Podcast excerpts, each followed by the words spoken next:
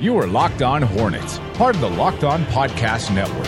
Your team every day. Uh, in a minute, cuz we live. We live.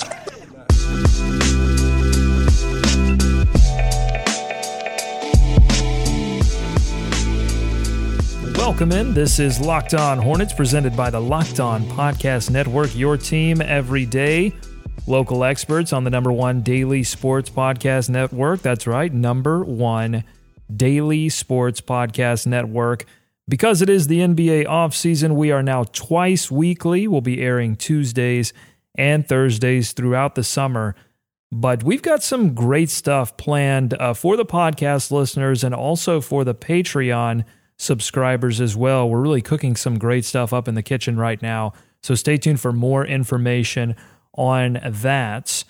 I'm Doug Branson. No Walker Mail today. No Walker Mail this week, Tuesday and Thursday. He has the week off because it is ACC Media Week, and he is needed as a member. He's the he's the pod dad, but he's also the radio guy, the professional radio guy who has to cover ACC Media Week for ESPN 730. So he'll be away.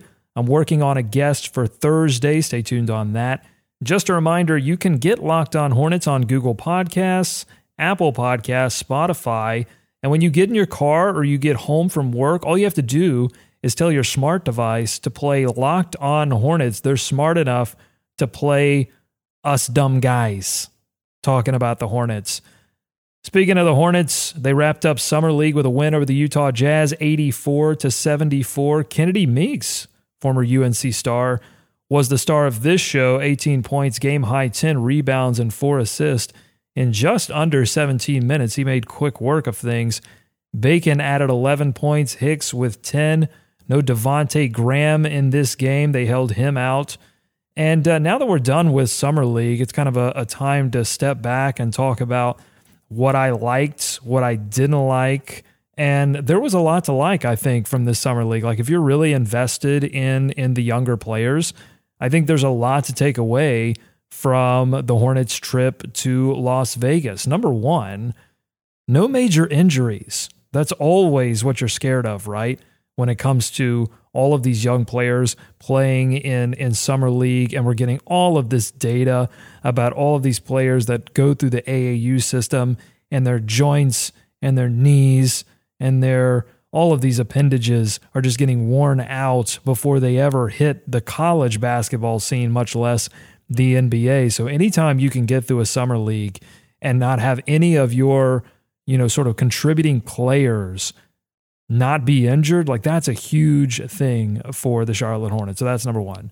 I really like too that everyone seemed to share the basketball. Like the guys that needed to get their work in got their work in. So Devonte Graham got plenty of shots up. Dwayne Bacon got plenty of shots up. Miles Bridges got plenty of shots up. But you also saw major action from some of the deeper cuts as well. Arnie Kulboka, Cody Martin getting a lot of run.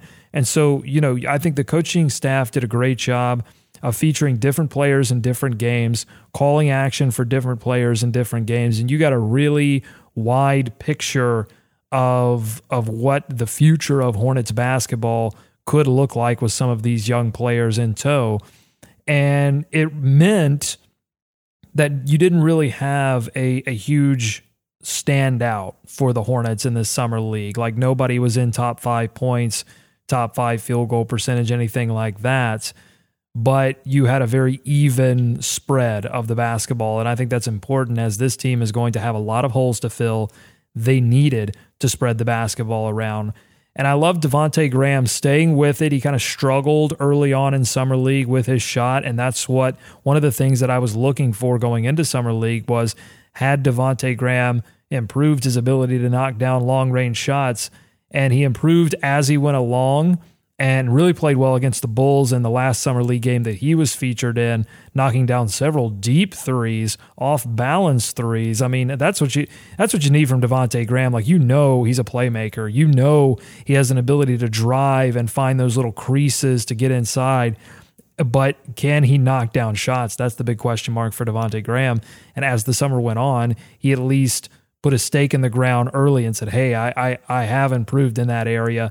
And I think he's making a case, at least in my mind, for that backup point guard position behind Terry Rozier. I think the Hornets should definitely explore options to bring some veteran leadership to that backup point guard position, or maybe to the third point guard if they if they want to spend a little less money. But I think Devonte Graham certainly said, "Hey, I'm I'm here to compete in training camp for that backup point guard position."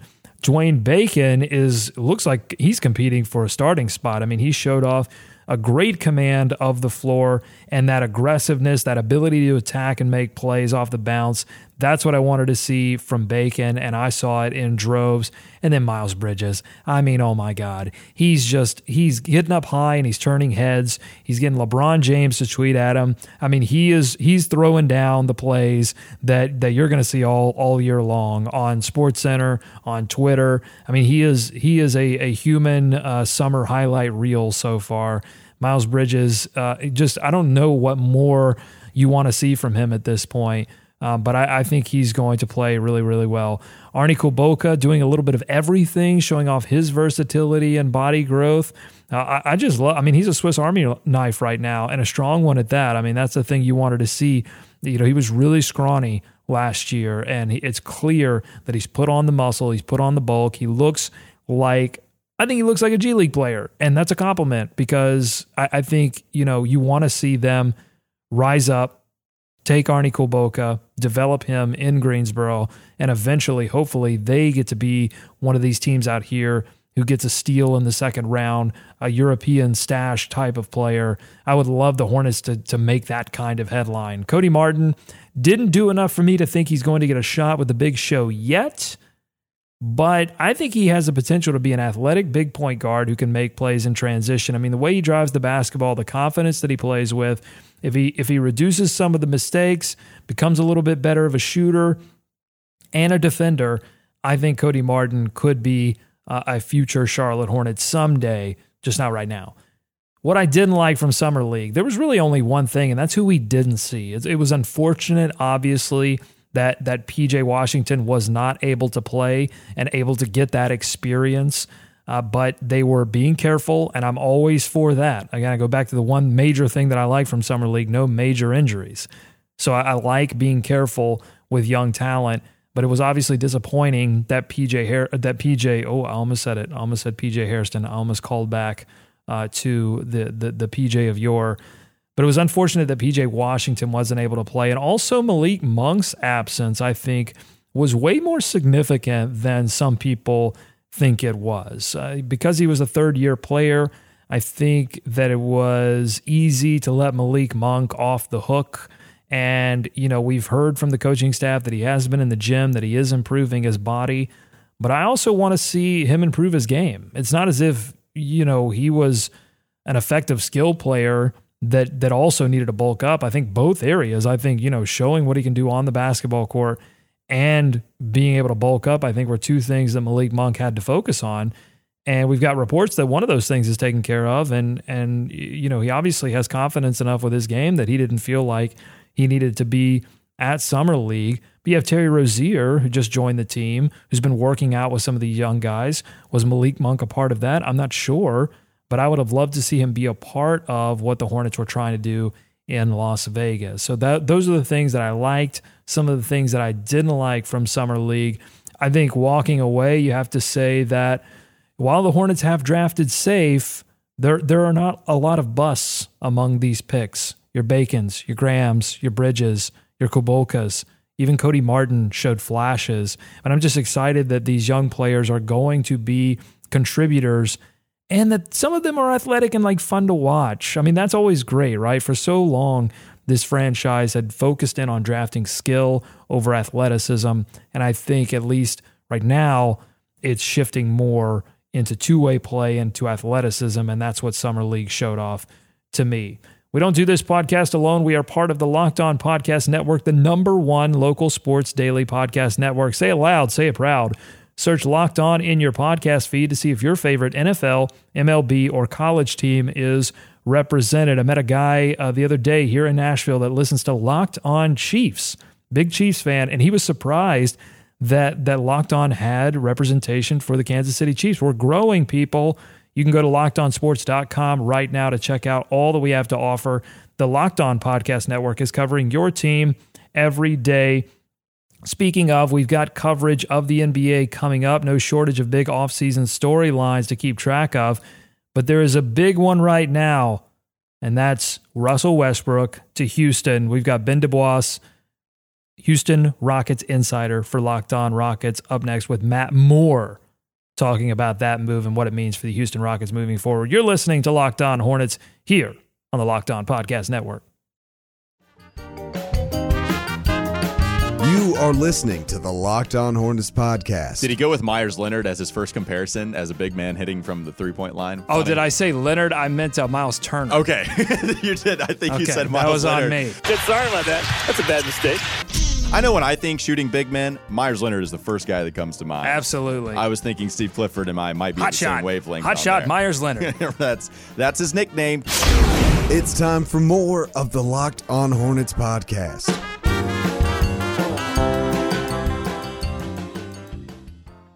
I mentioned at the top of the show that we are working on some new things, some new segments. Last year we did the top 30, our top 30 definitive list. We did the top 30 Hornets of all time before anybody else did. That was our thing. And then everyone wanted to kind of jump on it and do their own lists. But we were first. Just want to put that out there. We'll be doing some other stuff like that this summer to basically just kind of give you just a little bit to get you through these summer doldrums. If you have to watch baseball to get your sports fix, do it. I just watched a Braves Brewers game. I'm a, I'm kind of a little bit of a Braves fan. I like Freddie Freeman. Heard this Albies guy is really good. I'm enjoying watching some of these new uh, young Braves players they have. So I've been listening to Locked On Braves as well. But uh, yeah, I mean, do whatever you got to do to get your fix going on. And I want you to also think about this prepare yourself. Like prepare yourself for what's coming with Charlotte Hornets basketball. We don't and and it's tough too because we don't know exactly what this team is going to be without Kemba Walker because he was such a driving force of what the Charlotte Hornets were and they are looking for a new identity. And if you read the interview that uh, Rod Boone did with uh, Coach Borrego in The Athletic, it's clear to me that the Charlotte Hornets are looking for something completely different than than what they were. I mean, they're looking to not only establish a new identity, but really find out who is going to be a future contributor to this basketball team. So so that's why I don't think it's crazy to anticipate major rotation changes and maybe some young players that are showing out right now that have showed out in Las Vegas getting much bigger opportunities over players that are paid significantly more because I think the Charlotte Hornets are in search of a new attitude, they're in search of a new identity and and I just want you to prepare yourself because it might not happen right away. Like they might be I know I don't even think they might be. I mean, I think they're going to be bad initially. And and they could surprise some people. You know, Terry Rozier could could have a breakout season, and all of a sudden, you know, they're back to contending for the the eighth, ninth, tenth seed, or they may be very bad. But it's going to be different, and I think it's just good now to just take a breath and prepare ourselves for whatever's coming because it's going to be different. Uh, different. Speaking of different, a lot of teams right now, especially in the Western Conference, look a lot different, including the Houston Rockets, who added another MVP to their roster in Russell Westbrook. Ben DuBois, Locked On Hornets host, talked with NBA insider Matt Moore about the changes required of the Houston Rockets when you add a second alpha. Take a listen. What are the things that they need to do differently to optimize this for Russ? I think they got to rebuild the offense from scratch. I really do. I mean, I just think when they traded for Chris, uh, I was initially like, oh boy, I don't know if this is going to work or not. But then, like, I talked myself into it pretty quickly. Um, and then, like, I talked to Mike D'Antonio over the summer. I was lucky enough to get a phone call with Mike, and I asked him about the whole process. And he's like, I'm not really honestly that worried about that. Like, these are two really great players. They're going to figure it out. I just got to not get in the way. And they did. It's just that Chris, you could Chris and Harden are similar. They're both brilliant passers. They're both efficient shooters. Um, They don't possess like otherworldly athleticism in terms of explosiveness. Like Harden's really athletic, but not to the rim. Mhm. Um, like he's not just gonna like he's not gonna like jump from four feet out and dunk all everybody. Is my point. Um, they're similar in a lot of ways, and so you could use the isolation offense in order to kind of like maximize what they're capable of doing. Russ is just so different from everything else. Like he's just so different. Like he doesn't shoot threes great. He does a healthy amount of mid-range stuff. He isos, but he also likes running pick and roll. That's his bread and butter. I don't think they have to start necessarily from scratch in terms of like they got to build some sort of weird. It's not like adding like Nikola Jokic or Karl-Anthony Towns, but it is like I think one of the things is they transitioned away from okay, we're going to run Harden, um, Capela pick and rolls fifty times a game to uh, we're going to run Harden, Capela pick and rolls like mm, twenty times a game, but mostly we're going to use it to get isos, and we're mostly just going to isolate all the time. I think if they just go back to we're just going to run spread pick and roll. Um, we're going to play up tempo. I think that's one of the biggest keys. Is like they got to play. I firmly believe they got to play more up tempo. James should be able to do that because he's not going to have the offensive load that he has had the last two years. Because Russ has got to get touches and Russ is going to get shots. So like that should allow him to be like, all right, let's let's get up the floor just a little bit. Um, I don't necessarily know that you got to go full on fast pace, but you do at least have to give do a little bit more up tempo. And to be honest, that's been one of Russ's problems too. Is like Russ is either in a fast break or he's walking the ball up, and like there's got to be a medium ground there of you got to play up tempo. You got to get a little bit more motion into the offense, so that's not Russ throwing himself against a four player brick wall trying to find a shooter and that you can find a, a few more deviations, a little more subtleness, a little more nuance in the offense. This is good, just going to be a lot more delicate, I think, than Harden and Chris were. Good stuff there again from Ben DuBois and Matt Moore. For more, you can go to lockedonhornets.com and get your NBA fix with every team every day. When you're driving to work or from work or around town, all you have to do is tell your smart device to play podcast Locked On Hornets, and we'll be right there with you for the drive, for the gym, at home, wherever you need us. That's where we'll be. Coming up, a preseason game has been announced. Preseason, just on the horizon. It's almost there. We're coming back at you. Locked On Hornets here on the Locked On Podcast Network. This is Locked On Hornets. Nature's first green is gold, her hardest hue to hold, her early leaves a flower, but only so an hour. Hmm. Then leaf subsides to leaf, so Eden sank to grief, so dawn goes down to day. Nothing gold can stay. We need the boys to mend with that now. It's time for more of the Locked On Hornets podcast. We're back here on the Locked On Podcast Network, and the Charlotte Hornets will be back in action in the preseason in October. The Hornets announced yesterday that the team will host the Philadelphia 76ers in a preseason home game at Lawrence Joel Veterans Memorial Coliseum in Winston-Salem, North Carolina on Friday, October 11th at 7:30 p.m. The contest will mark the 12th time that Charlotte's NBA franchise has hosted a preseason game in the Triad area. Most recently, they played at the Greensboro Coliseum in 2016 against the Boston Celtics, who, you doesn't it feel like now that the Boston Celtics and the Charlotte Hornets are just intertwined forever? We're just going, our, our fates as basketball organizations are just going to be forever uh, intertwined with one another. And you know what? It it it it is poetic in a sense because it was Alonzo Mourning's shot against the Boston Celtics that got the Charlotte Hornets their first uh, franchise playoff series win. And now with, you know, Godfather offers and Kemba Walker moving to Boston and Terry Rozier moving to Charlotte, it just seems like that Hornets fans will never be rid of Boston fans. And I don't think Boston feels the same way. I don't think Boston is uh, sitting around wondering if they'll ever be rid of of the Charlotte franchise. Uh, but I think that uh, Hornets fans are wondering if if the pain will ever stop. Uh, it will. It will stop when preseason games get underway, and you can look forward to seeing what the new young players are going to do for this franchise. Tickets will go on sale for that game on July 18th at 10 o'clock a.m. You can purchase them online, hornets.com, ticketmaster.com, or at the box offices there at LJVM Coliseum or the Greensboro Coliseum box office will also have them on sale. So that'll be a fun game. You'll get to see the uh, newly signed Ben Simmons. Did you see that contract? Five years, $170 million for Ben Simmons, a guy that still cannot shoot threes. A player that, I mean, Devonte Graham can outshoot Ben Simmons from beyond the arc.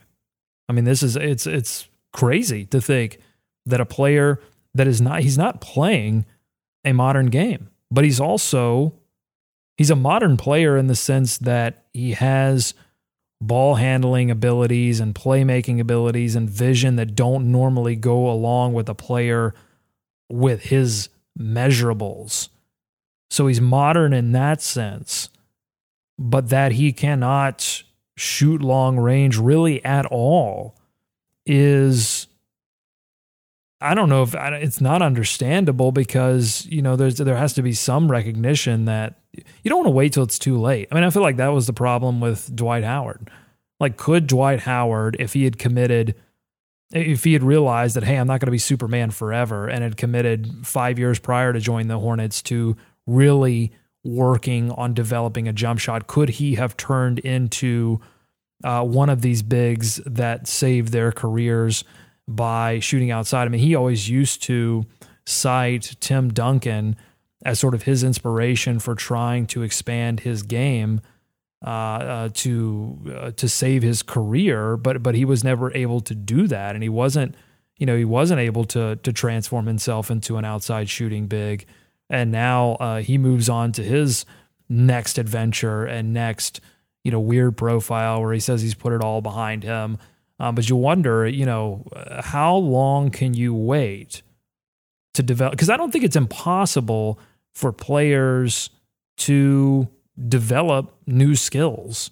Like a lot of people have this opinion that, you know, you are what you are by the time you're in your third, fourth, fifth year. And it's really difficult to kind of pick up a new skill, or by that time, it's a signal that you've tried to pick up that new skill and just aren't able to. But I just, I feel like there's evidence, there's enough evidence that players have been able to, because it is a skill thing, right? Because shooting is a, it, it, certainly if you are, if you still have juice in the knees, you're going to be able to get separation and and get certain shots that other players aren't. Um, but Blake Griffin is a player who developed an outside shot out of nowhere. I mean, he was an awful outside shooter, and and it had to start somewhere. Like it started small. He was he was able to kind of get that elbow jumper going on early, and then extend it out. And now you know he was able in a season where he was kind of limping along because of different injuries. He was able to to put together a really nice season because he was able to shoot the basketball. And you just wonder, like, how long can Ben Simmons wait before he, you know, decides, oh, I want to join the rest of the efficient offensive players who can all knock down a few jump shots. We'll see. It'll be interesting to watch. I'm sure we'll hear from Locked On Sixers whenever he does figure it out. Thanks so much for listening to Locked On Hornets. Remember, you can subscribe to this show on Apple Podcasts, Google Podcasts, and Spotify. When you get in your car, to your smart device to play Locked On Hornets. Join us on Patreon, patreon.com forward slash LOH. Big things ahead this summer. Thank you so much for listening.